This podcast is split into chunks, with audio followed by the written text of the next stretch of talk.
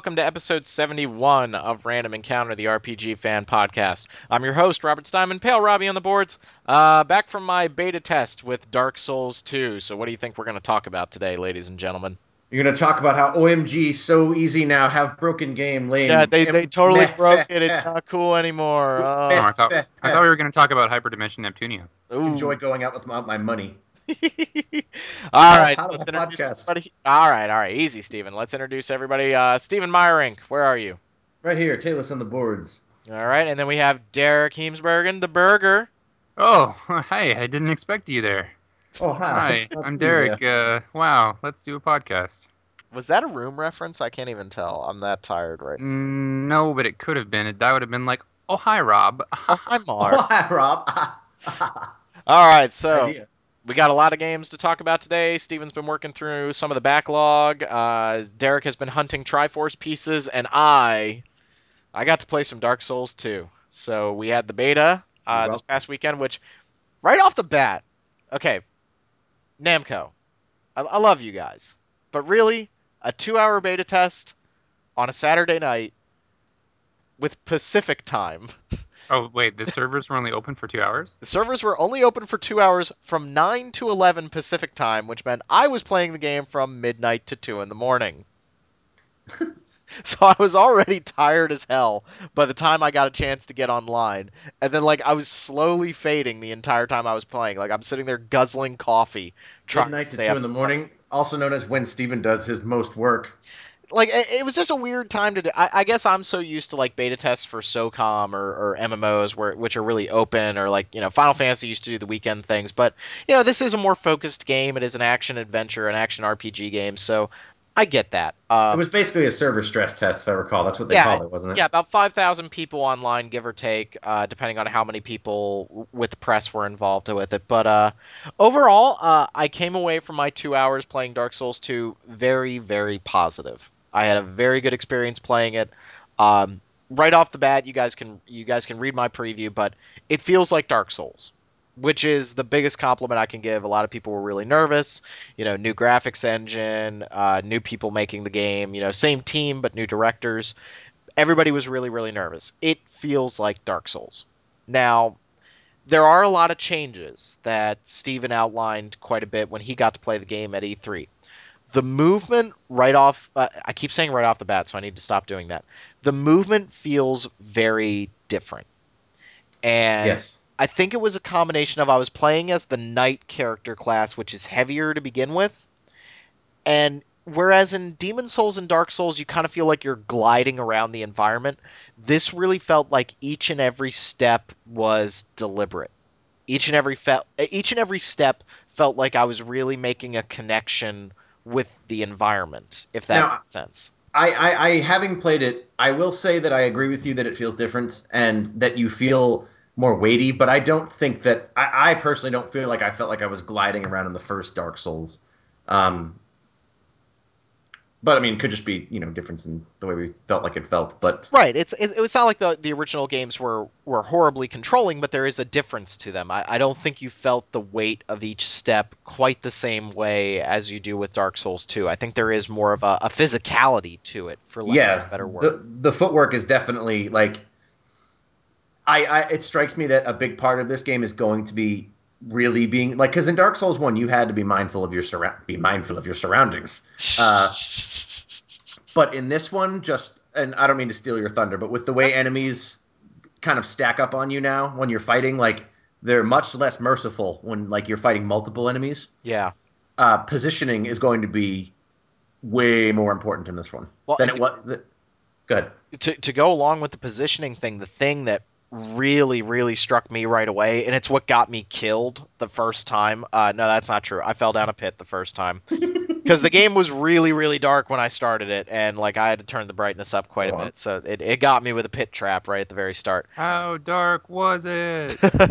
but like Can you dig it? it's surprising because the when you try to back up when you uh, when you highlight an enemy when you put the targeting on them you don't back up at normal speed anymore. You are significantly slower when you back up. And that got me killed when mr sickles showed up and decided to make mincemeat of my body. Um, That That, threw was me off too.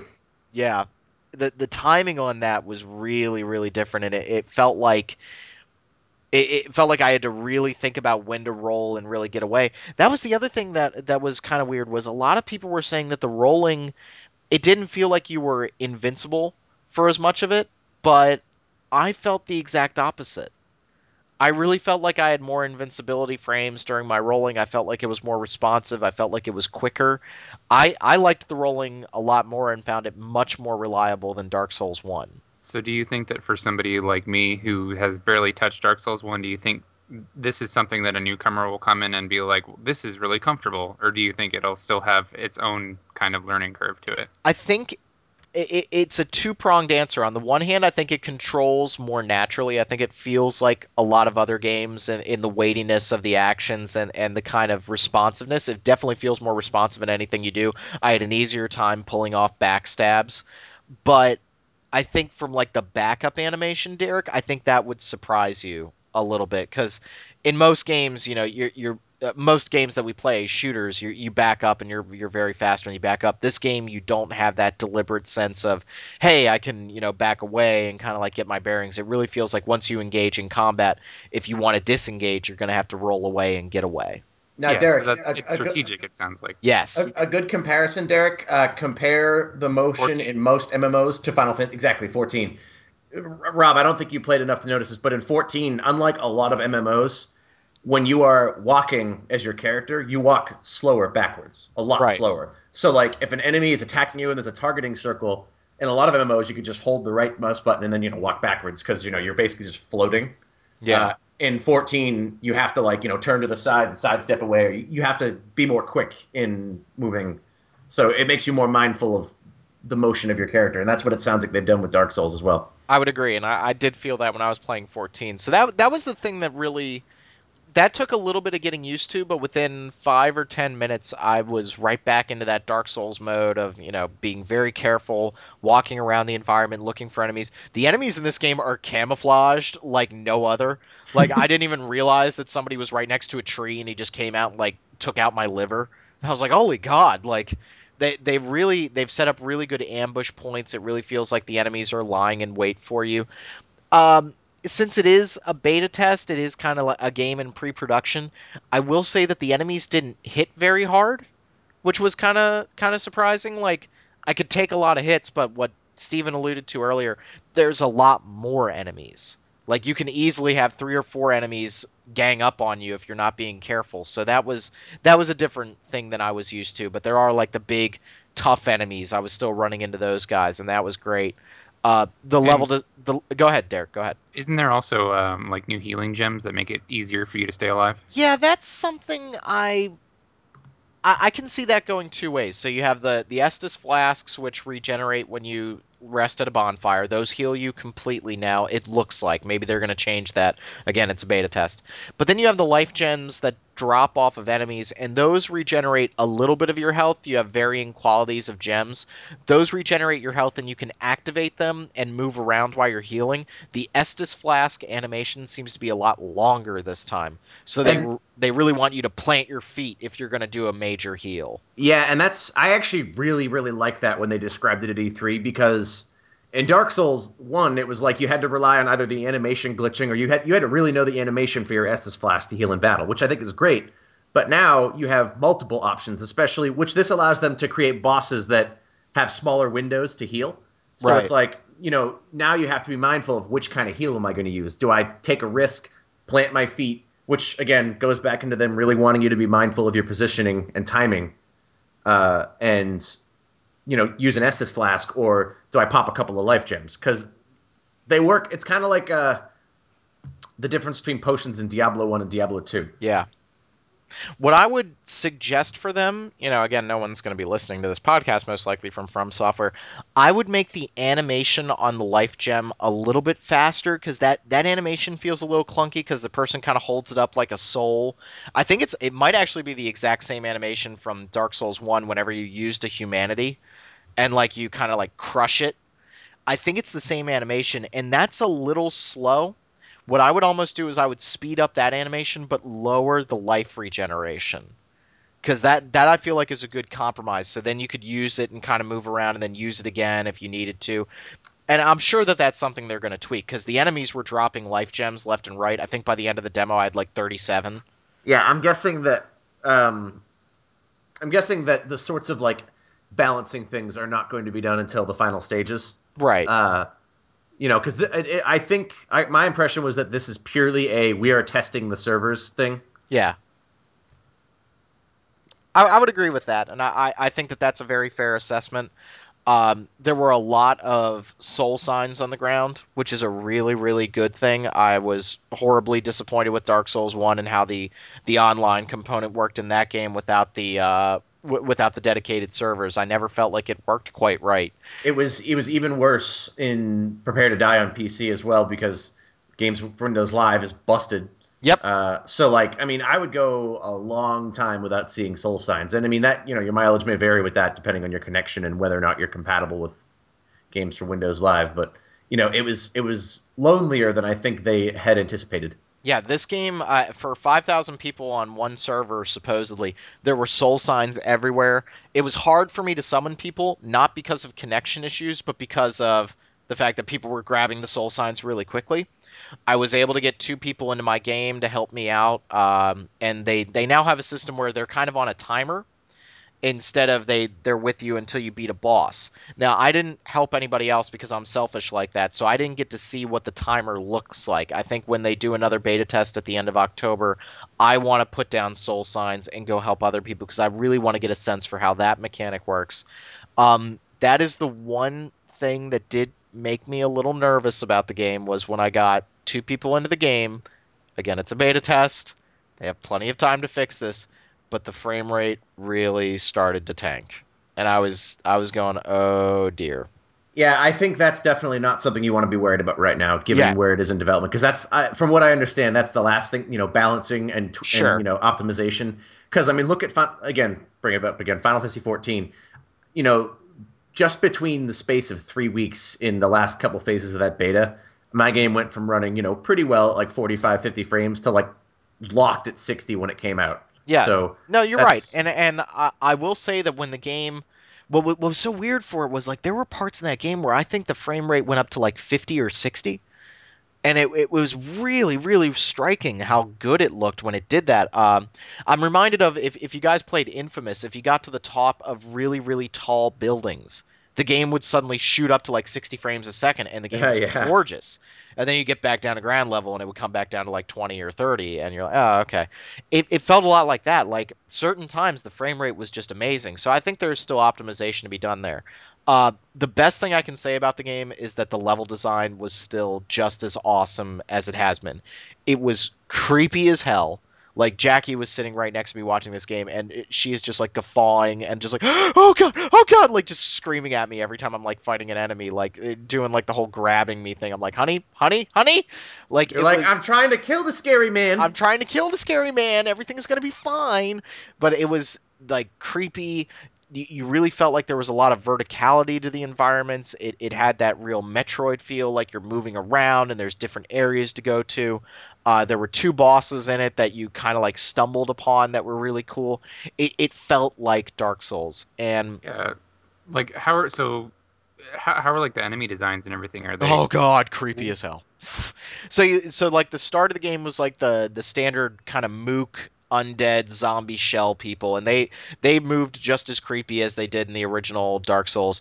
Then they started throwing like kind of ninja thiefy characters at me and they were kind of cool. They move a little bit faster than those kind of characters from Dark Souls 1. Then Mr. Sickles showed up, which Hmm. is like this giant meat pile carrying two giant uh like Sickles. sickles yes and it and he was scary as hell. Then there was a really tall dude that looked like the undertaker wearing a mask that had like a giant scythe. He was trying to kill me. Uh i got to fight a couple of red phantoms. The the enemy design was creepy. It was really creepy. The uh, the enemies had wonderful animations. They they did a lot of feints and like kind of faking me out a little bit. It, it was that really really good level of the, these enemies are like straight out of your nightmares and I really it's one of the reasons I'm picking up that Dark Souls Design Works art book because I just love this really like nightmarish medieval design. I, I really really like it, and that seems it, to be well intact. It, it, what what hooks me great is uh, even from when they first started showing the game, like when they were showing the chariot enemy and all these enemies, it strikes me as like that period of time. I don't think they ever lost it in the Symphony of the Night, Castlevania, Aria Sorrow, you know, Order of Ecclesia.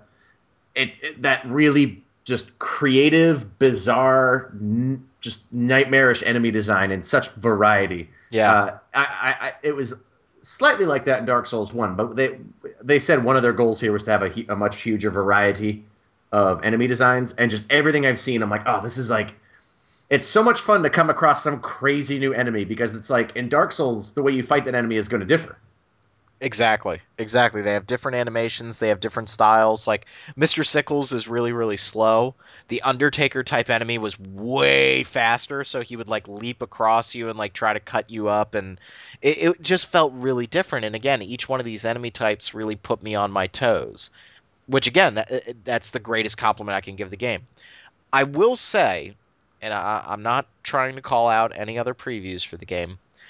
I was except for the one. Except for the one, I, I won't. I won't call it out directly. But there's kind of been a hipster response to Dark Souls 2 based on a two-hour public demo where some people are kind of making comments like, well, you know, it's not hard in the same way that Dark Souls 1 was hard. I mean, it's it's very much in the like cheap design and the enemies kind of like swarm you and you don't have anything to you can't deal with them. And I got to say like to the people that are making those comments, like did you play Dark Souls 1? Do you remember the archers at Anor Londo? Do, do you, you remember the Undead Burg when the assassins popped out of doors that you couldn't do anything to and they would no matter what you did they'd ambush you? Yeah, do we remember the Capra demon? Do you guys right. remember? I know you never had a problem with the Capra. Go to hell. I just, I just wanted to. Uh, actually, I just wanted to troll you. I wasn't trying to validate your point. But like, it's pretty cheap. But like, seriously, like, I, I, and I'm not saying that from like a oh, Dark Souls One is a broken game, but there are sections in Dark Souls One that are really hard, and kind of filled with those gotcha moments. And I was kind of disappointed that uh, some people were really attacking Dark Souls 2, and I, I don't understand why honestly. I, I and again, it's a two-hour demo. That I don't think you can get a proper assessment. If the only section of Dark Souls 2, 1 that you played was the Valley of the of the Giants, you'd probably hate that game because that whole section is awful. Like it's so obnoxious to play that section, but I just uh, I, I don't get use it. the word awful, but it is taxing. It's quite taxing. Okay, that's fair. But I just I, I don't understand the outright anger and kind of sarcastic response that I saw from a lot of people for Dark Souls 2 based on a 2-hour demo. I think it shows that the developers are well on their way to making something great. Now, it could be that the end that the end game ends up, you know, crapping itself inside out. That could definitely happen, but so far I'm definitely intrigued by what I got to play. Yeah, th- well, that's kind of why I wanted Rob to play it was because I, I already got to play it. So you know, first of all, we'd be able to actually discuss it more. And it, you know, everything I've seen, like it, uh, the Eight Four Play podcast, when they talked about it at TGS, was great too because they talked about how a lot of what they're trying to do with their changes, like oh, now you're always able to be invaded and you know it, it, sounds to me like they're trying to take the systems from dark souls 1 and make sure that you're using all of them like mm-hmm. with the changes to covenants and you know by making everything more tightly integrated and then just polishing up the core gameplay that's exactly what we wanted. And there are all there are always those sequels those second sequels that come out and they come out like two or three years after the original. And some of us are always like oh it's soon for a sequel. But then you look at it and those additional two years were what the developers needed to take the concept and perfect it. Look at Resident Evil 2. Mm-hmm. Uh, you know, just you know, I can come up with other examples, but Resident Evil 2 is the first one because that game is amazing, and it's just it delivers on every all the promise of the original, and I, that's sort of what I'm thinking can happen here. And I'm not saying that there won't be flaws, and that I don't, you know, that I, I'm confident in everything they're doing, but based on what I've played, and it sounds like from what you've played, I feel like they are on the right track to making a sequel to Dark Souls that doesn't just feel like an expansion pack. Right. I, I think the other thing that I'm really excited to see is on some of the preview videos, you've seen like enemies busting through walls and stuff like that. Kind of these, I don't want to call them more cinematic moments, but this more. Uh, events, kind of what was that? Like more dynamic events. Yeah, because like I, I- gotta say one thing about Dark Souls that I, I think is a valid criticism is that the enemies just kind of stand there waiting for you. Hmm. Most of the time, like they, they're just kind of like waiting for you to come across them. It's very old school level design. I'm kind of looking for moments that put me on my toes a little bit, and I, I think that that's something that they can definitely work on with this sequel. So I, I agree with Steven. I think we're well on our way to something good. You know, whether or not they can actually get to that level, I think that we, we got to sit back and wait and see what happens. But so far, I, I'm really intrigued by it. I'll, I'll be interested to see what they do for the second round of the beta test if it's the exact same area again, or if they give us something different. I want to see, you know, how do they continue to implement the dedicated servers? That's probably my biggest championing moment for this game because that's kind of what hurt Dark Souls 1. It's one of the reasons I can't really play Dark Souls 1 anymore because the community really isn't there anymore. So I'm kind of I like the idea of us all being on the same server to kind of make sure that that community stays. It's still easy to find people on Demon's Souls. It still is by comparison to what Dark Souls did. So overall good things. Uh, it is definitely my most anticipated game for March. No way. I I know, John. I know. What? I don't know what Steven just said. What did you just say, Steven? I, I didn't say anything. Oh, okay. All right. All right, let's talk about another game, shall we? Something All a right. little bit lighter, perhaps. Uh, something maybe a little Wind Wakery. Wind Wakery. I've been playing The Legend of Zelda Wind Waker HD for the Nintendo Wii console, released in 2013. Uh, it's a game. All right, next game. No, I'm just kidding. It's not. It's Uh, not Wind Waker HD 1.5 remix. It's a, no. Although uh, it's uh, it's similar. It's it's on that level where uh, Wind Waker HD isn't just an upscaled port. Wind Waker HD is really what Wind Waker should have been in the first place. It's a prettier version of a game that a lot of people love. I, I reviewed it, so if you want, you know, thoughts that aren't spoken, and you want to read the words that I put on the, the electronic paper, you could read that. But um, so I think uh, you know a lot of people, as we know, a lot of people saw the initial reveal of Wind Waker for GameCube, and they were like, "Pff, Zelda, pss, pss, it's so kitty, bleh. And then uh, everybody was all you know poo pooing on it, and then it released, and they were like, oh, well, this is actually a really fun game, isn't it? And over the years, it's become one of the most beloved Zelda titles. So I think it was an excellent choice for a remake because it was sort of released in that gray period where it has an amazing art style, but that art style wasn't fully realized by the hardware that it was on. So Wind Waker HD is an excellent, excellent update to one of my favorite Zelda titles. It's it's got a new graphical engine that's kind of akin to Nintendo Land's a bit with all the bloom effects and the uh, it's got a lot of cool lighting and shadows and um, really sharp lines and all the graphics. But this is a game that was already really, really good, and they've taken a lot of the tedium out of it.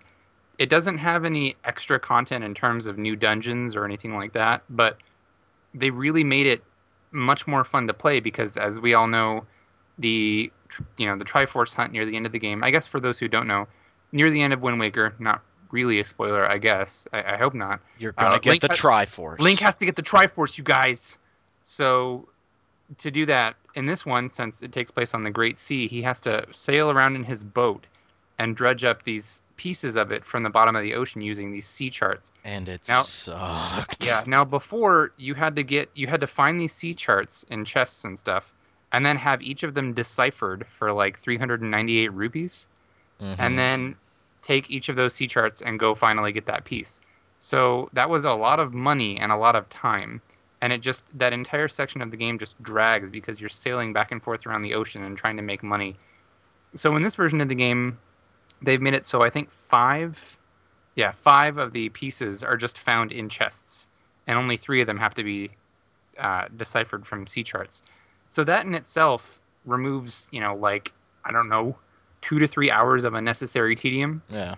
So, in it, in addition to that, the really really cool big change is they introduced this thing called the Swift Sail that you can get pretty early in the game after the first dungeon, and maybe it's the second. I think it's the first. But what it does is it doubles the speed of the boat while you're on the ocean, and it makes it so that whenever you deploy the sail, you automatically get a favorable wind at your back.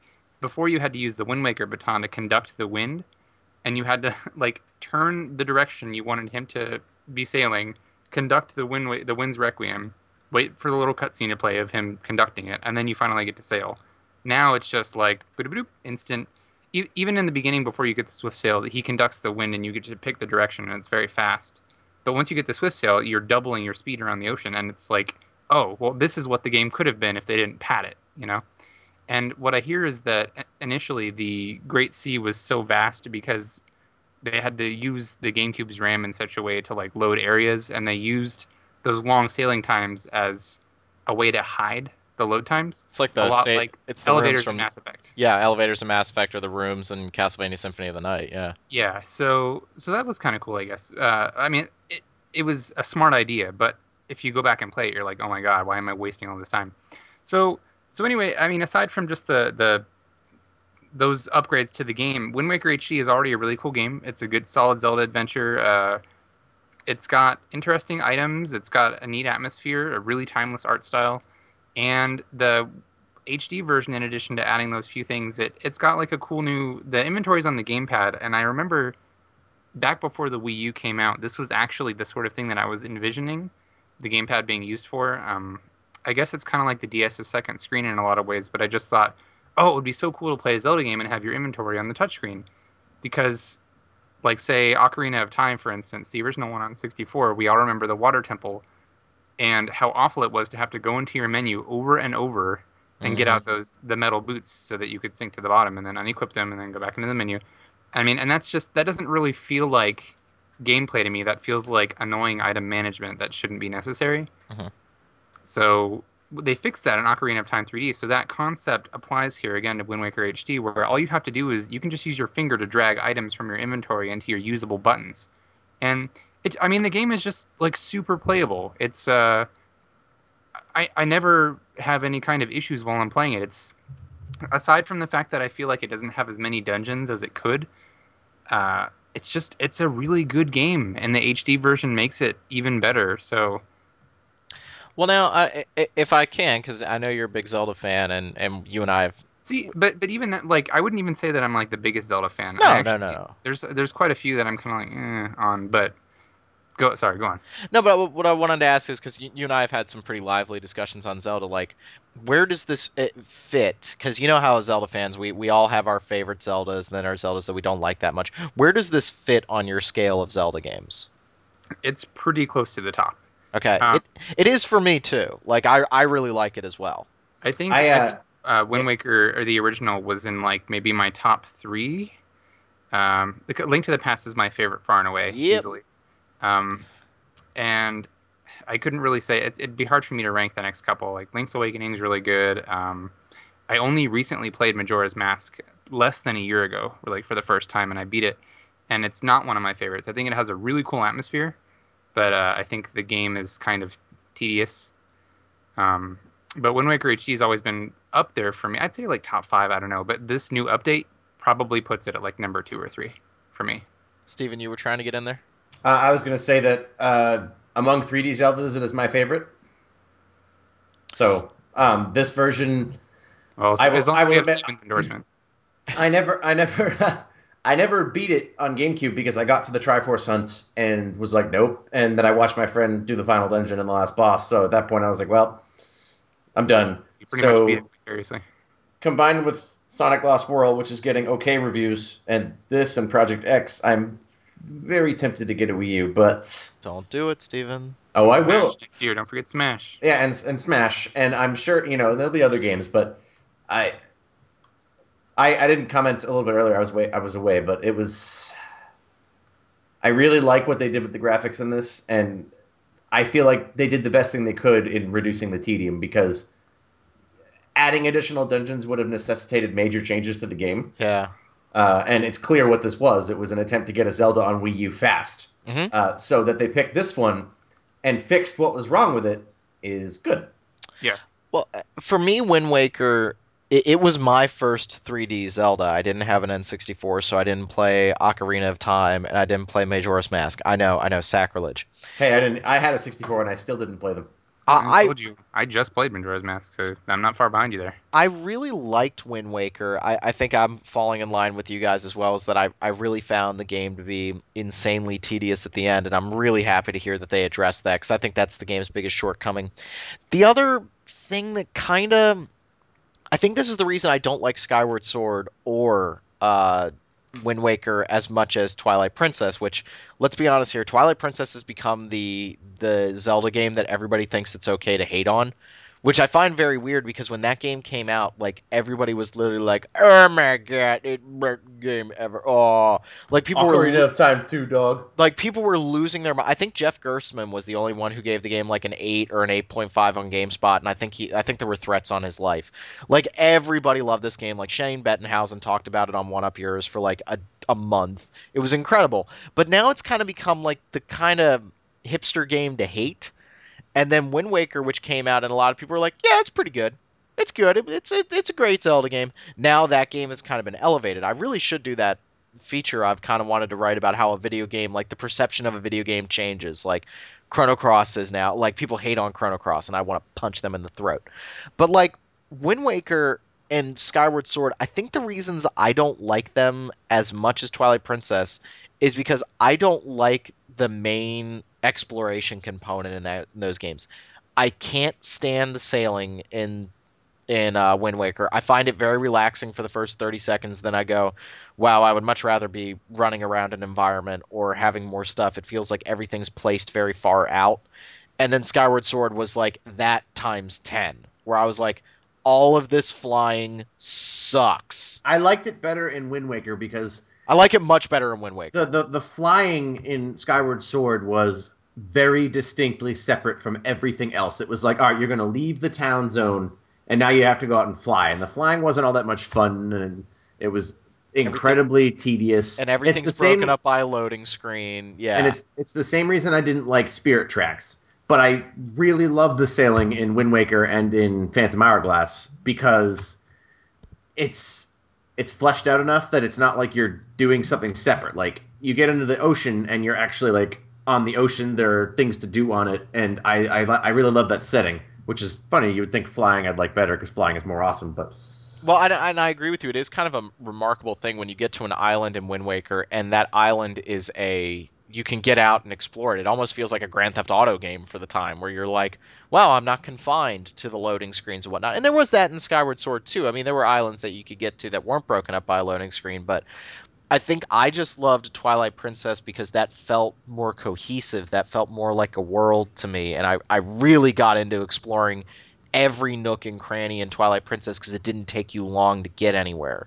I, I I think that's why you might like the upgraded sail in this one. Yeah, but and, and I, I, I think a lot of people have that complaint and i would i would even agree that's why i like the 2d zeldas better because i do like having just that world to explore separated by items even though now people are complaining that that's not cool it's like oh it's just a series of locks and keys you know eh, Uh, you remember time- that article I sent you from Kotaku? I do agree with that article that With- Zelda, Zelda has become a series of locks and keys.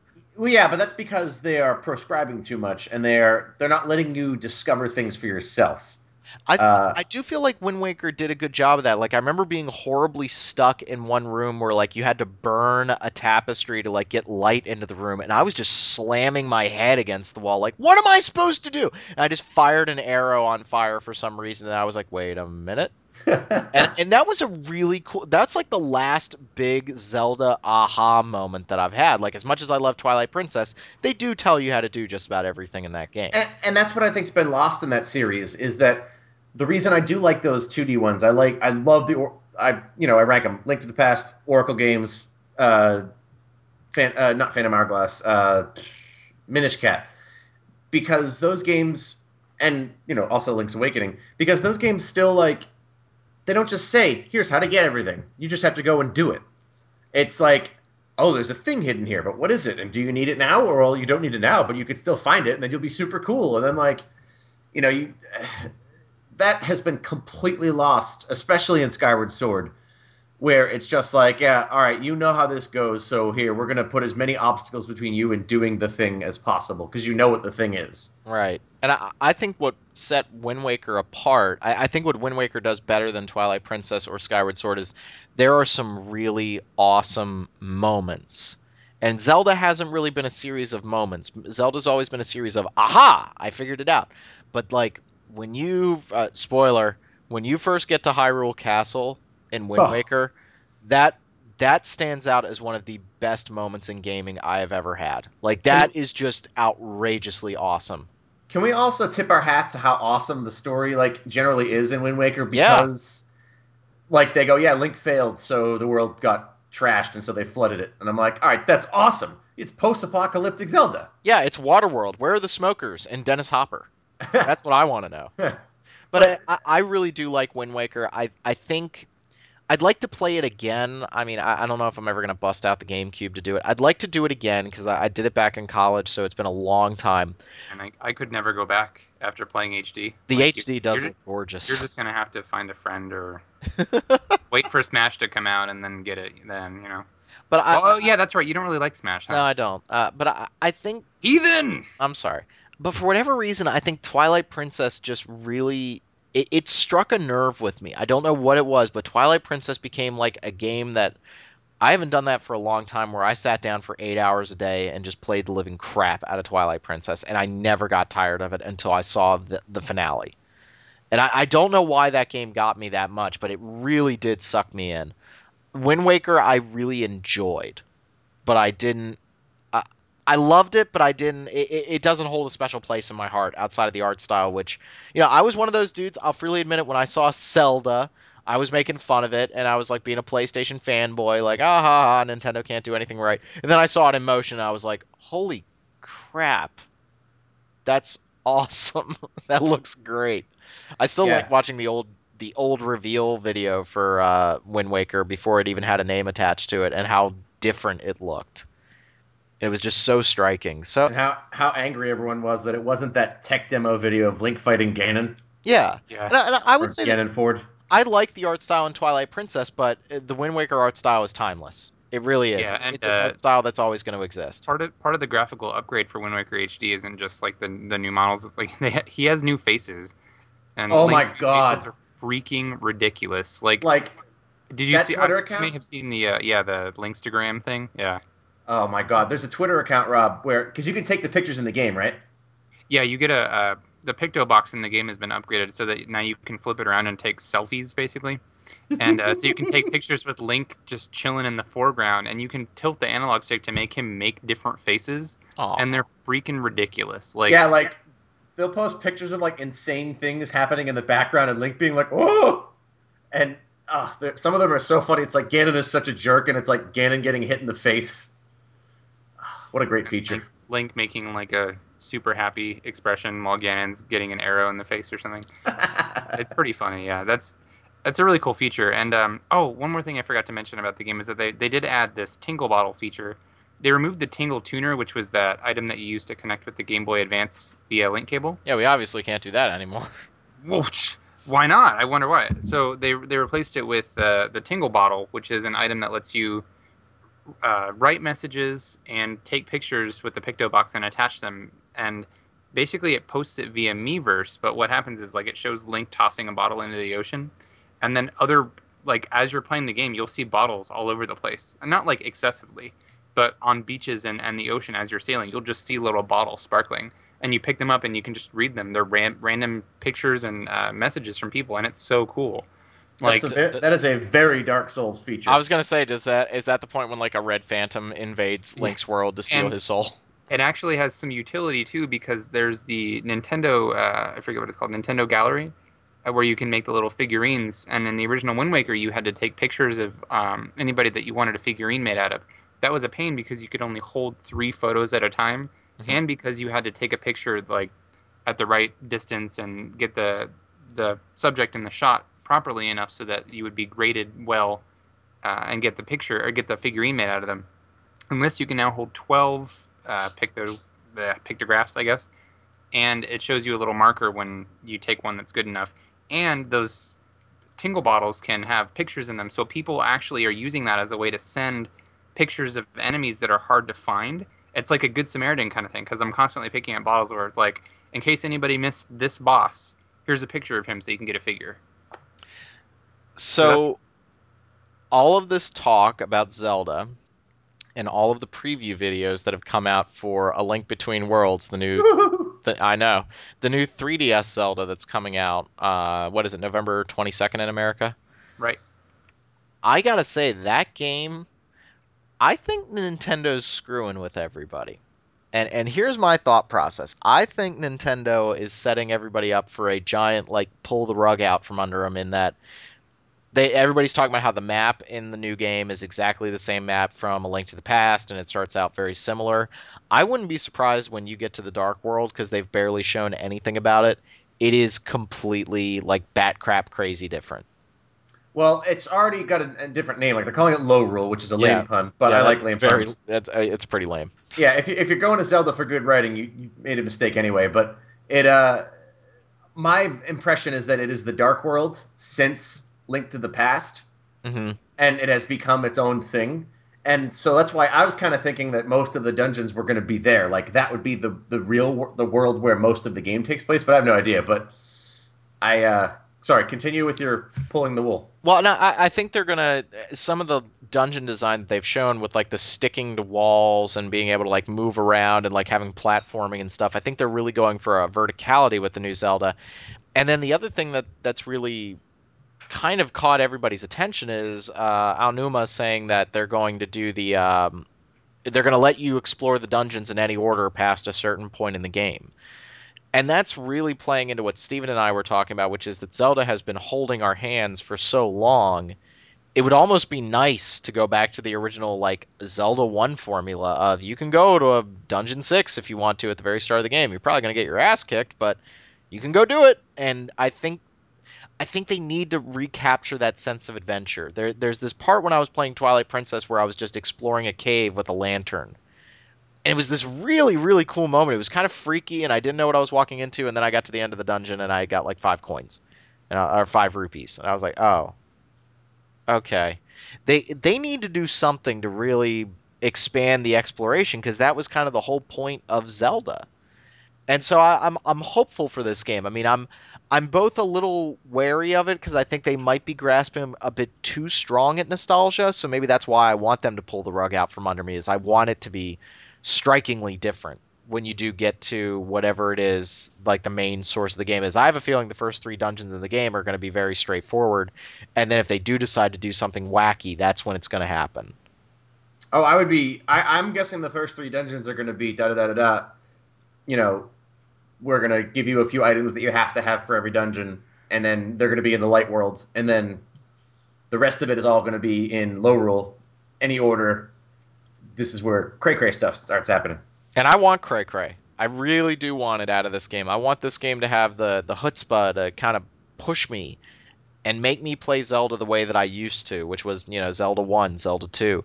Even A Link to the Past really is very handholdy. I mean, I, I know we don't want to admit that, but it is. It it's very very handholdy that game, and it's kind of like I I want them to have the trust in players, and I think a 3D a 3DS Zelda game is the right place to do it because it doesn't have the huge insane budget of what an HD Zelda is going to have.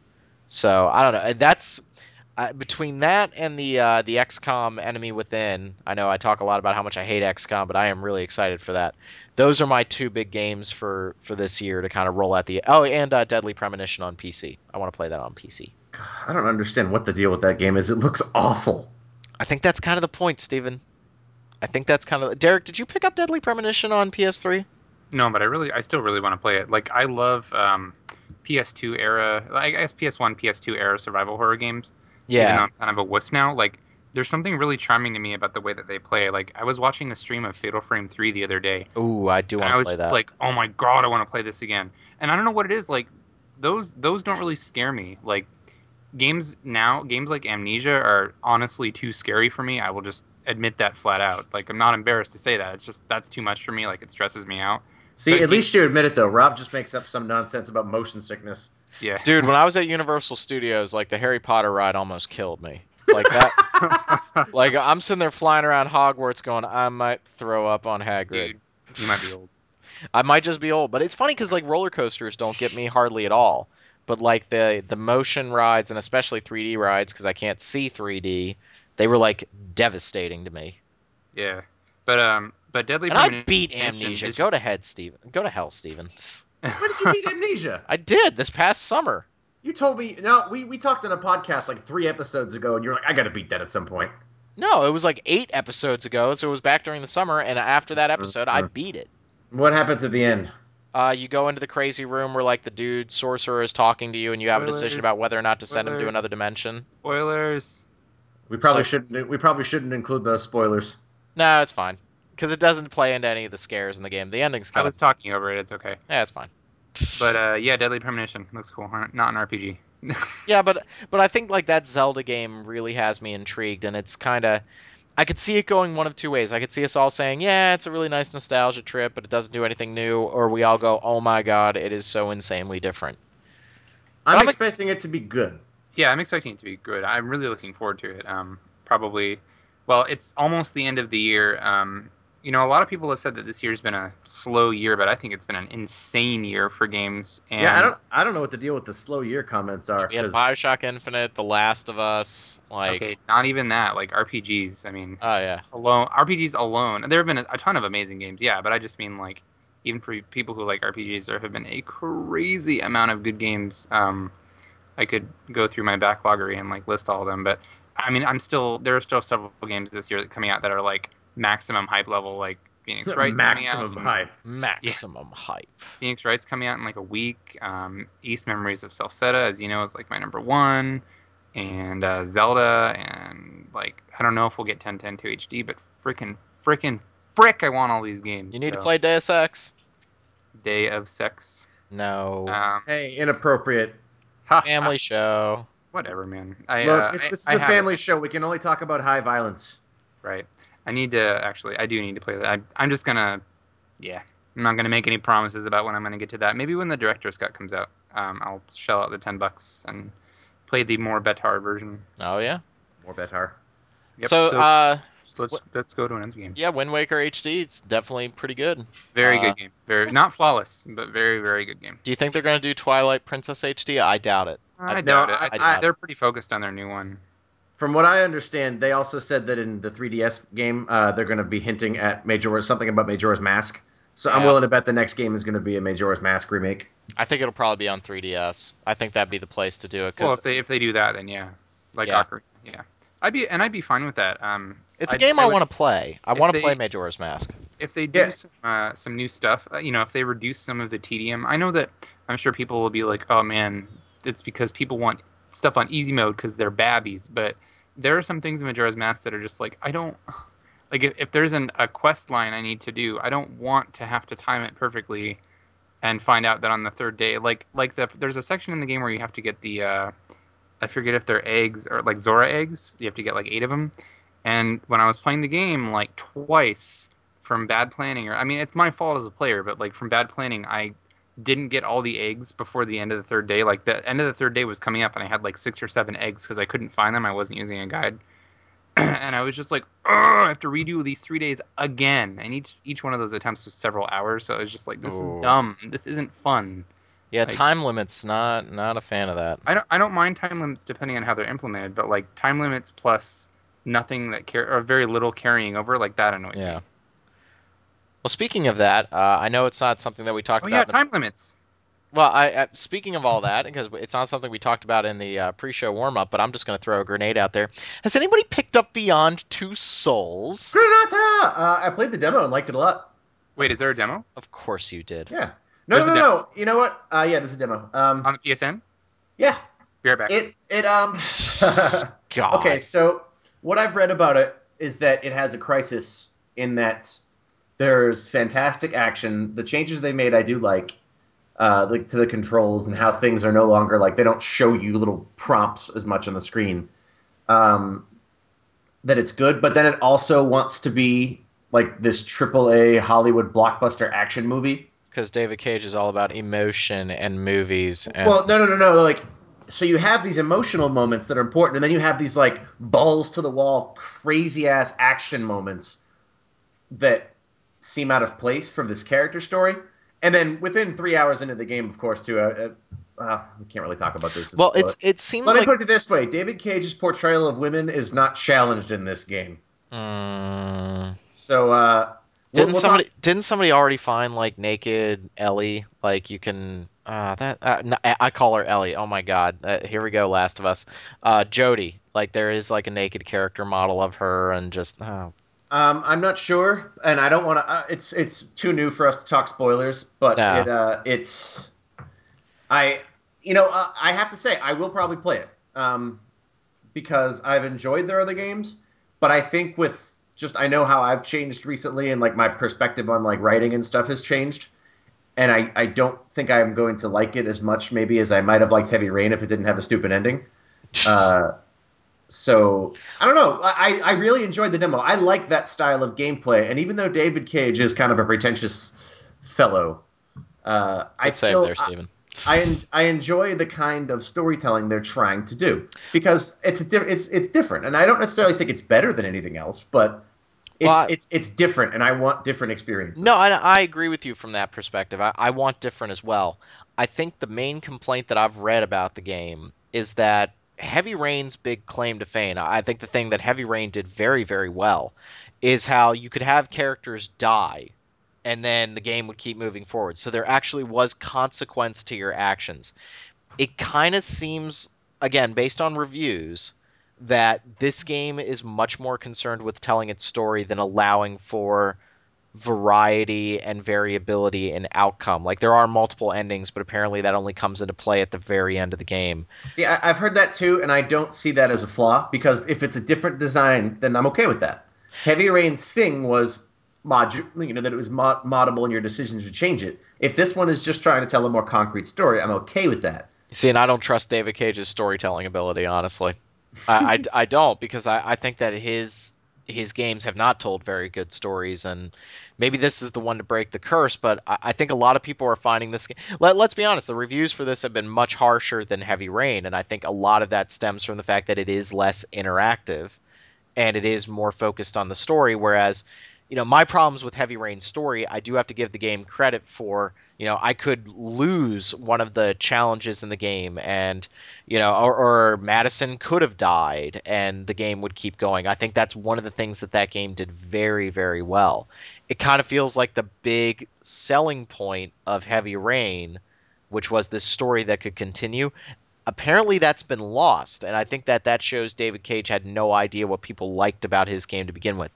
Nobody was really touting the story in heavy rain. People were talking about the impact of the experience. And there is a difference between those two things and i, I don't think he picked up on that. Well, I mean, I you know, play devil's advocate here. Maybe that's just not what they wanted to design this time. could I be mean, as well. No you could be right i think that this game is going to be disastrous though i, I don't think it's going to sell hardly anything and they've already like hasn't been very well received so far. No, I still and- want. Well, also on the other hand, though, Sony exclusives rarely sell gangbusters. Like Oh, The Last of Us Uncharted, did. Uncharted and The Last of Us sold very well. Well, yeah, but that's that's that's Naughty Dog. Most like look at Infamous. Look at most Sony blockbusters. That's fair. they they don't they're not intended to move Call of Duty numbers. True, but I think that uh oh, that was another thing that happened this week. Activision getting real pissy saying that oh, we're going to break all of Rockstar's records. With the I was new Call- like, Yeah, sure, like, oh, guys. yeah. And even if they do, who cares? Yeah, seriously, can, can we please put our penises away and stop measuring? I was like, come on. congratulations, your EP is the biggest. You guys Yeah. have lots of money and you make games that are creatively bereft that I don't ever want to play. Yeah, your big claim to fame this year is a dog. Calm down. But I, I, I do You mean think Doge? Wow, Like- such Doge. like the- wow, so Doge is a maze. But then Mu- uh much record breaking. Sony did come out and kind of defend Heavy Rain. They were like, "Yeah, we're really." I, I think that says a lot about Sony is that they want these kind of experiences. They want different things. They're courting the indie developers.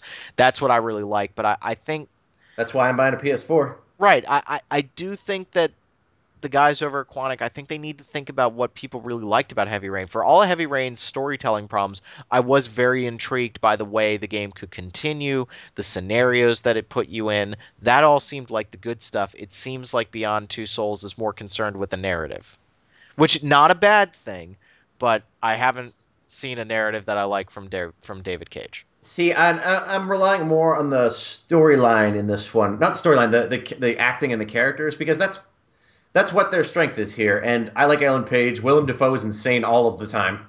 So Whatever you, know, you say, Spider Man. Godspeed, Spider Man. but yeah, it uh, you know, I I, I want to play it because I I didn't hate Heavy Rain. I enjoyed it thoroughly. In hindsight, yeah, there are silly tropes in it that are not great, but it's still an experience Hey, that's memorable. I didn't realize it. No, no, no, but they're ex- it's a memorable experience. I remember a lot of moments from Heavy Rain, and that's not something a lot of games can do. I was telling you, when I think back on Bioshock Infinite, the longer, more time passes, the the less fond I am of that game. Because now I'm like, you know what? I don't really remember anything from that game. I'm like, the ending was crazy, and then I killed a ton of people.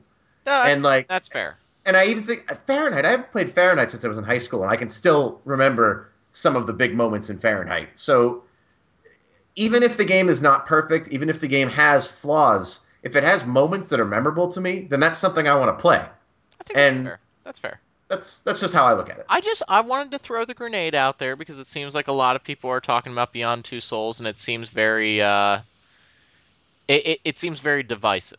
I, I think Oh, oh, oh, I'm sure it will be, but I mean, Heavy Rain was divisive too when it came out. People were like, "Oh, QTE, QTEs, QTEs." very few people were on my camp on that one, and in the correct camp. Your camp is a little bit radical, though. My my camp was pointing out the fact. How did Madison get out of that house? I'm sorry. How? All right, look, look. Yes, You gotta all- you gotta let little plot holes not rub you that that wrong, man. Yeah, if you're gonna take issue with something, take issue with the fact that it's like, well, we want realistic characters and we want to show multiple dimensions of everybody. Opens with the female chick being chased in her underwear by scary men. Yeah. Okay. That's right. Right. So uh, I, I, we're running a little long here. So uh, Steven, you want to hit your two uh, quick ones real quick? Uh, well, I'm yeah, I guess. I won't talk about Pokemans. Oh God, I'm sorry. Oh, No, we're- no, it's we're- it's cool. You know what? We can. I'm gonna still be playing Pokemon by the time we're on the next episode, so I will discuss it then. Well, we Okay. can, well, that would probably be good because then we'll have be able to discuss more of it in more length too. Because I mean, my two Yep. are, bo- are both backlog. I've been playing Breath of Fire Dragon Quarter. I never beat it back in the day. Busted it out. Yeah. That game has sick atmosphere. It is awesome and different, and it is from a Capcom that was not afraid to take creative risks, and uh, it's cool, and you should play it. Not perfect, Resident but nothing is. the RPG Underground. Yeah, just and the music, whew, man, is it good? Sakimoto, that'll be on the next music show for sure. I, I, I am a bad person for not having put it on there sooner. I don't even blame Derek. I blame me. Well, it's easy to blame others, so It is. I, so I'll blame myself. Good for you for not blaming me. Um, and it still We looks blame great. Brian. Let's blame Yeah. Brian. Yeah, it's Brian's fault. Our new MMORPG editor, Brian. Uh, Yeah, are you listening to this, Brian? It's your fault. Yeah. But yeah, it, and you know it's aged really well. It still looks great. The the running animation is is as bizarre as it always was. But as a game, if you want to play a really unique experience, that I mean, there's really nothing else like it. Like my friend asked me, it's a tactical RPG, right? I'm like, well, no, but kinda, but not really. It's it's just different, and that's what's cool about it. And uh, atmosphere, slick. So yeah, uh, old game. I'll have more to say once I've made it further because I've only made it so I've only have about seven hours on it right now. But and then what I'm playing more thoroughly is something I don't think we've ever talked about is t- Final Fantasy Type Zero. I played it back when it first came out when I couldn't really read anything but hiragana in Japanese, and so I basically just click, click, click, click, click, and used a guide. And uh, you know, I enjoyed it, but I I realize now that I'm playing it that I missed a vast majority of the game's content. Um, first of all, it's a really cool action RPG. You have uh, a massive party of characters. I think it's like 14 people, and they're all students at this academy. And it all kind of plays together. It's like this military academy, and in the beginning of the game, they're being invaded, and it's actually kind of similar to Final Fantasy 15. But it uh, each character is the game is balanced so that combat can be very hard hitting, and MP management is important for like special attacks and each character fights totally differently. Like one character fights with cards, and you can like throw them around. He's pretty much Gambit, and it's awesome. He tell his his dodge move instead of a roll, which is what most people have, is like he turns into cards and they teleport to the side. So obviously, I'm always using him. You know, you have a character that fights with like a rapier. You have a character that like fights with a giant hammer, and so they take it. The, the damage is scaled that you take big hits in the game. So like you'll run through a mission, you'll have to swap your characters a lot because you you know three or four of them will die against a hard boss. Uh, and there's this sort of timing thing in the combat where if you hit an enemy just as they're about to attack, you'll do a massive critical hit to them, and that can play into like being able to kill enemies that are way stronger. Um, the world design is gorgeous in the game. Like uh, again, I know it's an older game, you've probably seen it, but it's just for a PSP game. Even just you walk into the academy and it's just there's so many like just moving clockwork machines in the background and just really colorful, great use of artwork. It's it's you could tell this game was inspired along with Final Fantasy 13 because if one thing was if 13 had one thing going for it, it was that it had gorgeous looking environments. There's more depth to them in this game. There's a world map and music. You can ride chocobos. The music is excellent in this. I wouldn't I would not put it on the level of 13's music because it's it's good, but like a lot of Takeharu Ishimoto stuff, there's a lot of fillery tracks in it too. But the good tracks yeah, are bump of chicken. It does have bump of chicken, and that song is great. Bump of Chicken is the, Japanese uh, pop band that also did the theme music Karma to Tales of the Abyss. But so and what's great about it is that there's a real breadth to like what you can do. Like there's this thing called the Alto Crystarium, which is how you level up your character's magic.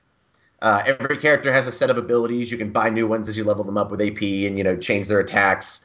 Every attack, uh, their attacks, like the card guy, for example, if you're pressing a direction when you do the triangle button attack, he can either shoot lasers with the like he can throw cards up into the air as satellites and they'll shoot lasers, or he can hold you can hold forward when you attack and he'll do like a whirlwind attack forward with the cards swirling around him.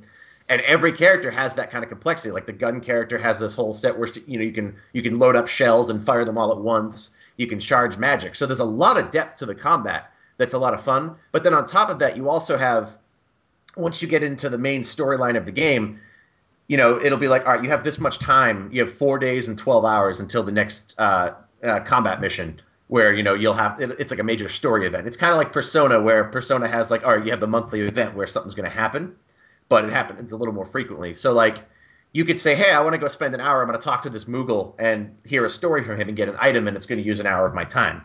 Or you can go and you know watch basically like little skits with the characters because it's, it's, a big cast and people in the academy, and you can kind of learn a little bit more about the characters and spend your time that way. Or you can like you know go do side quests in the world map. People have requests; they'll pop up over their head, and they're kind of like you know go find five of this, you know, MMO kind of stuff. But uh, the you know they're just side missions you can also use your time. You can go to class.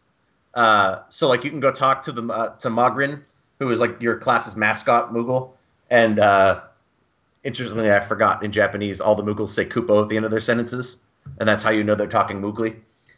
But like you can go to a class and be like, oh, this class taught your whole party how to have more MP, or and that's so you, you have this time management thing that is evocative of Persona, and it works really well because it, it ties the the non-combat portions into the combat portions very well.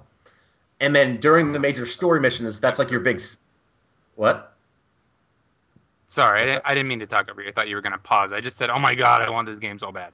It, it's it needs to come out here because it will do very well. It's a fantastic game, and it uh, it has like the, the the story missions have like big set piece battles and like crazy boss fights. You can um, you can sacrifice a party member once you get to a certain point in the game. You can kill a party member instantly for the battle for the rest of the mission and summon a summon. So like Odin, and o- Odin comes out. Your characters have like you know 500 HP. Odin comes out with like 6,000 and can do like tens of thousands of damage, Zantetsukening everything. Uh, so there's this really awesome risk reward thing in the battle system. And then I'm not using it now because you know the game is ancient at this point for PSP.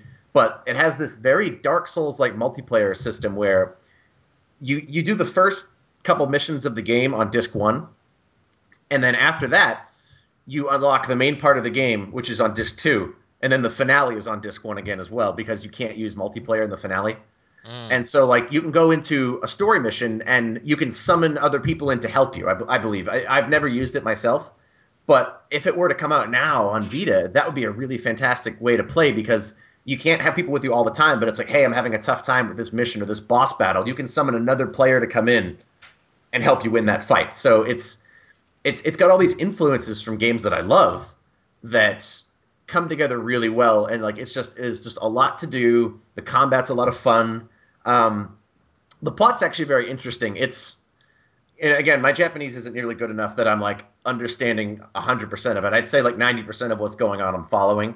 But some of the finer nuances, like when they start talking about inter intercountry politics, I'm like, uh, what? And so, but voice acting is great. And so some of the characters strike me as a little tropey.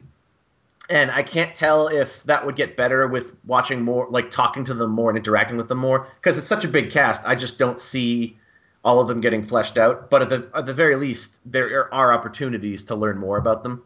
And every story mission kind of has a set of characters who are going to pop up in the cutscenes. And so you know who those characters are when you do the mission, and you can still use your other characters. But like, you know, when the bad guy shows up, a certain set of characters are going to be voiced and in the cutscene. So it's it is a it's a really interesting game that takes a lot more creative risks than well, actually, I guess 13 took a lot of creative risks too, but it takes a lot of creative risks that I think pay off. It's very rewarding to play, and I'm really hoping they that all this you know chit chat lately of oh Agito's coming out here, so maybe uh, maybe this will get localized. Uh, I I really would like to see it come out here because I think a lot of people would enjoy it a lot because it it has aged well. It still looks very good, and you know I'm having a blast with it. I'm enjoying it well, more than I would say 13. Ooh. Uh, well, the two games that I'm very interested in from Square Enix, we know one is coming out next year. That's Bravely Default. I talked about it on the show last time. I really want to play that. I watch more videos for it, and you guys are right. That really is like an old school Final Fantasy game, so I'm really excited for that. And then uh, Final Fantasy Type Zero, I really want to see that as well. Like, I want that to come out in America because it, it, it, it just sounds like what we've been kind of wanting from Final Fantasy games, and it's incorporating new ideas and, and new theories, and that's what we need in games right now. Yeah, it's sort of like what people wanted out of 13 with what people loved about some of the older ones, but it's it's different. But that's what's cool about it, and it, it's creatively risky, but it pays off, and that's why I'm really. Uh, as I was playing it, I was going, "Wow, I'm getting more excited for 15 because Hajime Tabata, the director, I don't I can't say it was all him, but he clearly has an eye for you know creative decisions that play out well in terms of a game.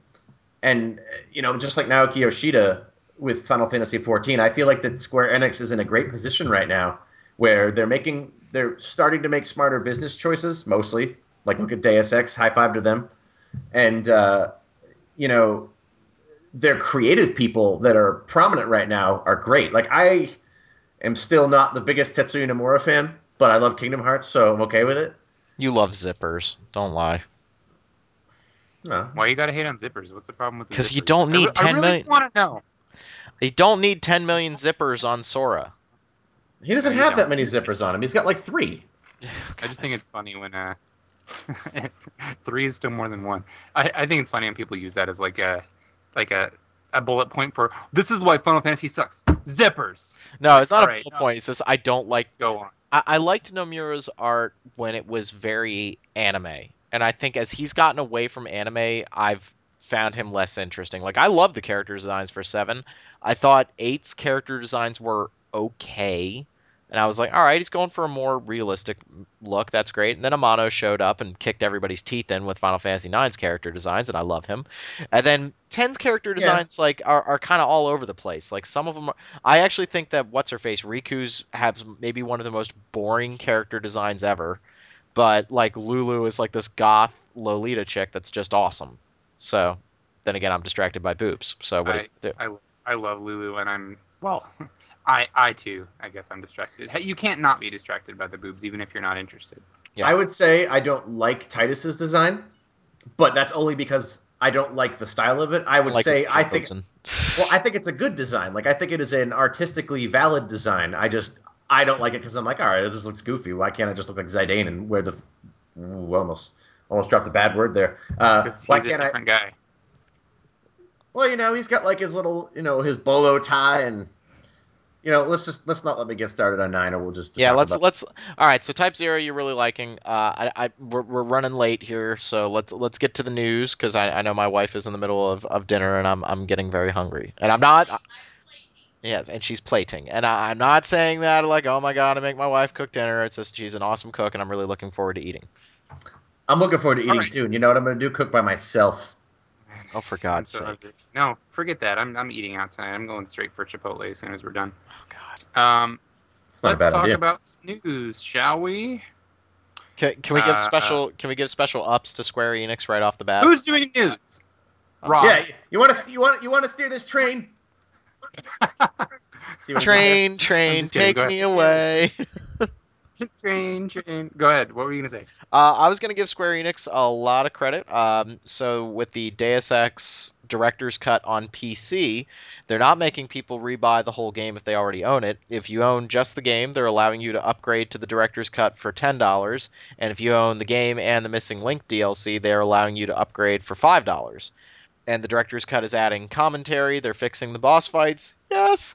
They're adding in some graphical tweaks. They're adding in some uh, minor balance issues to the game, and they're adding a whole new uh, new game plus, which was one of the things I was kind of disappointed with with the game because I wanted to play as upgraded Jensen and be breaking down walls all day. So yeah, really, hats off to Square Enix making some good, proper business decisions. I don't know what got into the drinking water over there, but awesome job, guys. Very consumer friendly. I do hope. I have. I don't know if I. This may have already been confirmed as a no, but I would like to be able to hook my phone or tablet up to it somehow and use the second screen stuff. I don't know what they're doing with that. I know that you can use like Microsoft Surface on the 360, so I'm guessing there might be something similar to that for PC. I'm not sure yet. Hopefully. Not that I'm normally into second screen stuff, but you know. I will be I can. replaying. I will be replaying Deus Ex because I I wanted to replay that, but those boss fights really, really, really angered me. But I'm I'm happy to say they fixed them. Well, Yeah, I was gonna say that this this kind of like a a reworking of that scale is very unusual, um, especially from Square Enix. So it, that's really cool. They took the CD Projekt route, as you said. Yeah, it just shows that they care about their product uh, beyond just it as a number. You well, know, I, I think it's also let's bring in some revenue because I, I think it, the new Thief game is looking better. So I'm not I'm not counting that game out right now. But you're talking about releasing a revival of an IP when the new generation consoles are just coming out. That is kind of a hard sell. So I think that this I think this was also a little bit of a calculated decision. Like we can probably get some good bang for our buck, and they probably saw the numbers on Steam sales that Deus Ex has always been a good seller there. So showing a lot Yeah. of people are interested in playing that game that maybe didn't get it the first time. yeah, Yeah. I, I think so too. I'll, So, I'll be playing it again. Another thing that Square Enix has done is they've uh, they actually announced Drakengard 3 for a 2014 North American release. Um, I actually wasn't sure that they would do this. I didn't think they so were I'm going do really it. glad.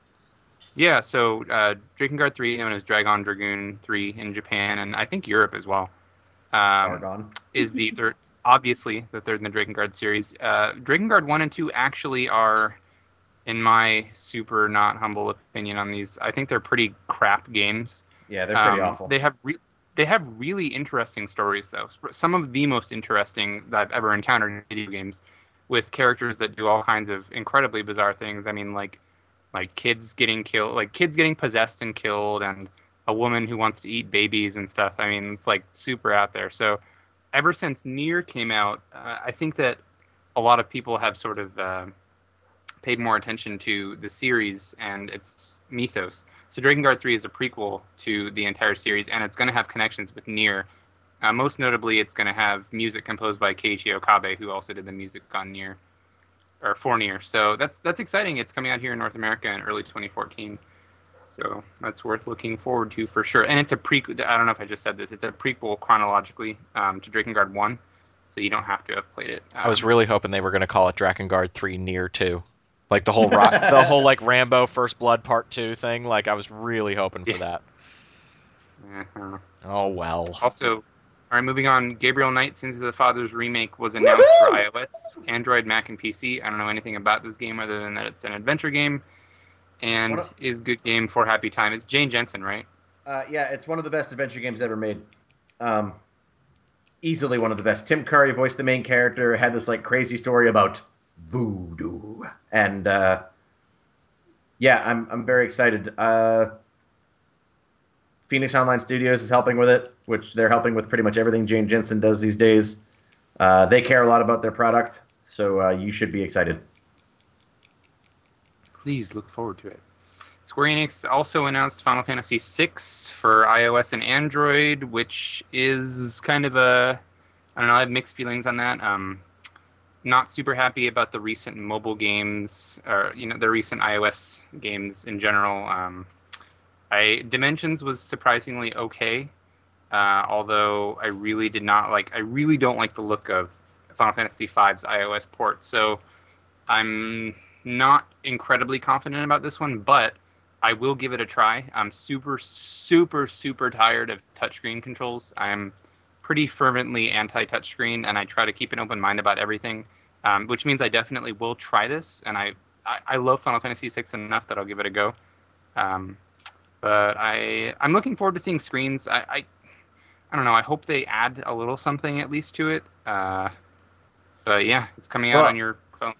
So. They said they were reducing the grindiness of the game, and I don't like that Which I'm not. Yeah, I'm not so sure about that. you know? Pe- pe- you know that's that's the response people nowadays going oh i don't like grinding i'm like there's 14 characters if you want to level them all up you're going to have to do that now if they say your characters that you're not using will level up and gain ap i'm actually okay with that because that's not making the game easier that really is just reducing you having to grind battles so i guess when i say i, I don't want grinding i want to still be able to build up my party and be ridiculous but if they basically just say yeah your characters will level up if you're not using them i'm i'm, I'm more okay with that I, I don't know. I'm kind of Yeah, I, I, Uh, I know. you can play It's- Final it's Fantasy really hard VI be- yeah. You can't get excited. You can play Final Fantasy six on your toaster now. Like eh, Actually, no. Final Fantasy six you cannot play on your toaster. okay, on your Final Fantasy three, on the other hand, you can. Yes. That's on. That's on Ouya. So if it's not Ouya, it's on everything else. But uh, anyway, moving on. Since we're running long, I still have four stories to go through here. There was an expansion pack announced for Star Wars: The Old Republic. It's called Galactic Starfighter. It's got PvP battles in space, and uh, there are some incentives for current subscribers. If you pre-order, um, you get early access to the expansion starting on December 3rd, and exclusive paint jobs, pilot suits, titles, and max benefits for leveling and progression. I just read that out of the news story. So, Well done. uh, if you're if you're still playing the Old Republic, it is coming out soon, and it will be available to the public on uh, February 4th. Cool. A little ways out, but but December 3rd is quite a quite a quite a bit earlier. So, if you're interested, Uh, you get that soon. Not a fan of that game, but I'm glad they're supporting it because Yeah. I'm sure people were getting a little worried that they weren't going to. Uh, Oh, maybe maybe Uh, Dave will play it. I really want to know what the subscription numbers are on that game now. Do you? It's free to play now. Uh, so- Maybe I don't, but yeah. Yeah. Oh yeah, it's right. It's free to play now, so there really wouldn't be much of a number. Yeah. So you'd have to look at microtransaction sales. Yeah, just to see how many people are playing it, because like World of Warcraft numbers are down significantly. So I don't know. It's time for some. Yeah. It's time for somebody to stand up. We need a new. uh, Even Final Fantasy XIV, which is a great MMO, it doesn't break the mold. I think it's time for somebody to kind of step forward and take a chance, and probably fail miserably and end up closing as a company. So let anybody else do that. You know. Well, Sony's trying to do that with EverQuest three, so or EverQuest Next. Yeah, that's so. true. EverQuest that's true. Next. Yeah. I, I'm not really interested in that game in, in terms of art style, but um, conceptually it sounds interesting. Yeah. So. All right, so this is a really cool piece of news. Dragon's Crown was just patched with crossplay support, so now you can play between the PS3 and PS Vita together. Uh, initially, the game only had cross save support, which meant that you could transfer your characters back and forth between the two, but you couldn't actually play together. So that's really surprising. Um, the- a patch of that scale generally doesn't come out for games. I mean, that's that's usually a feature that has to be done early in development All right. and for a long time they were saying that they were facing a lot of difficulties with that and they weren't able to get it to work. So surprisingly people actually they actually got it to work. So that patch is out now and the game is you know i think it's still on sale for $10 off. I'm not sure if it will be by the time this podcast episode goes up. But yeah so rob and i have talked extensively about dragon's crown. We reviewed it. I reviewed vita. He reviewed ps3 we both think it's a really good game and uh, now you can play with your friends if those friends have it on a different system And they also, um, I, I think if I read one of the patch notes correctly, they now you don't have to do that absolute BS thing where you had to go through the story mode with each and every character. Apparently, Yeah, that carries actually- through. There have Really? been several patches to the yeah. There have been several patches to the game since it came out. Um, like three or four that actually have added some small features here and there, like markers to make it easier for you to see your character, and patched other things like so that you don't have to reset your story progression. And they've they've like buffed the wizard and made him stronger. Um, changed the way that some abilities work, like made the Hmm. Amazon a little bit faster. I think with one of like I just, they changed the way Berserk works. I haven't played the game in a while, but yeah. What so they're actually they're supporting this game a lot. Yeah, isn't that cool? Like they could have just been like, well, whatever, the game's out, but they've actually been balancing it on a much larger scale than uh, I would have expected for a game like that. See, we talked a little bit a couple of months ago with John, like about how like with the way pricing on games works, like are people just like making it, getting the first month sales, dropping the price, and forgetting about it? And we were getting towards that a little bit, and I'm starting to see more and more companies, like with Deus Ex. Deus Ex is a three year old game, getting this. So like, man, I'm just really happy to see all of these developers supporting their games because it's not like we don't want to keep playing the games we like. If you, you know, when you do things like this, it makes you want to play them. I mean, look at Scott Pilgrim. That game got an, a multiplayer patch for online like four years after it came out or something. Yeah, So like, yay. That's all I oh, got. yay. I, I'm going to correct Okay, you. A all right. little, I'm going to correct you a little bit. Deus Ex is a two-year-old game. Okay. It came out in August two years ago. So I'm sorry, sorry, just just being the like safety police over here. No problem. All right, so moving on, Square Enix announced uh, Kingdom Hearts HD 2.5 Remix, which we, we thought was coming, God, um, I'm still based on deaf over here from Steven's jubilation. Yeah, Yeah, you, we- well, when when they announced it, he his scream was heard round the globe. So I- I, I was was- I was in bed that night. I was awoken by a shrill cry in the dead of the night. I was um, uh, I was on Skype with Mike and Liz, and it was it was something. I remember that night. I was drinking in the kitchen. I was like, "I'll be right back, guys," and I went to the kitchen, and then I didn't come back for like an hour and a half. And um, when I came back, I was like, "Hey guys, what's up?" And Steven was like, "Derek," and uh, that's a pretty apt summary of how many nights go with us on Skype. Anyway, they announced Kingdom Hearts 2.5 HD Remix. Um, we thought it was coming based on the fact that there was HD footage of the three games in the collection during the credit sequence for Kingdom Hearts HD 1.5. This is going to contain Kingdom Hearts 2 Final Mix, Birth by Sleep Final Mix, and HD cinematics from Kingdom Hearts Recoded. It will be out next year, and we're excited. I really want it. Uh, yeah, Uh, and I'm hoping they make the multiplayer playable online for Birth by Sleep because that final mix added a lot of really great content. Uh, Yeah, I'm so interested in checking that. cross fingers. Yeah. Fingers crossed. And finally, uh, it's not a news story per se, but I did want to draw attention to the fact that we just put out a new feature. It's our top 20 PSP RPGs.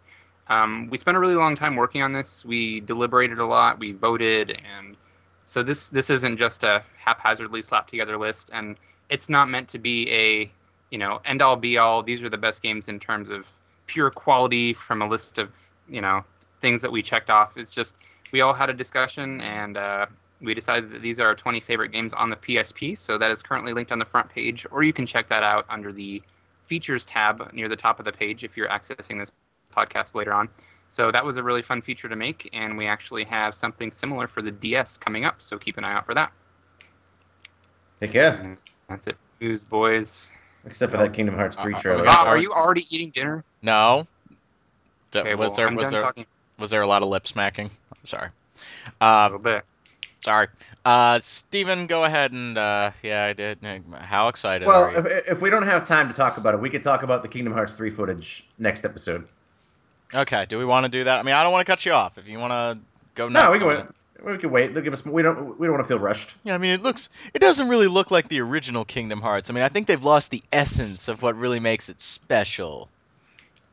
Can't It's talk Big Magic Mountain. footage. It's demo footage for a game that is like A light two years year out away. at Yeah, least. exactly. So, if yeah, people need to calm themselves. People do need to calm themselves. So I Calm thought it was interesting. I don't get it. So, all right. Well, thank you everybody for listening to Random Encounter. As always, make sure to subscribe to us on iTunes or through the RSS feed. Hey, guess what? We're at 58 reviews as of this time of recording, so we're almost at 60. Two more. Two more. Come on, we can get there, guys. Uh, I wanted to. Oh crap! Did I close out iTunes? I wanted to give shout outs because maybe that's like another way that I can get people to like jump on and actually start giving us. Ah, I gotta load it up quickly. Um, Hey, sh- I, I, we're not above being bribed. You can know, bri- bribery gets you everywhere. Like, I mean, uh, that that's just a, a fact of life. So, I mean, if somebody wants to buy me an R on R9 280 uh, graphics card, I will give you a lot of shout outs on this podcast.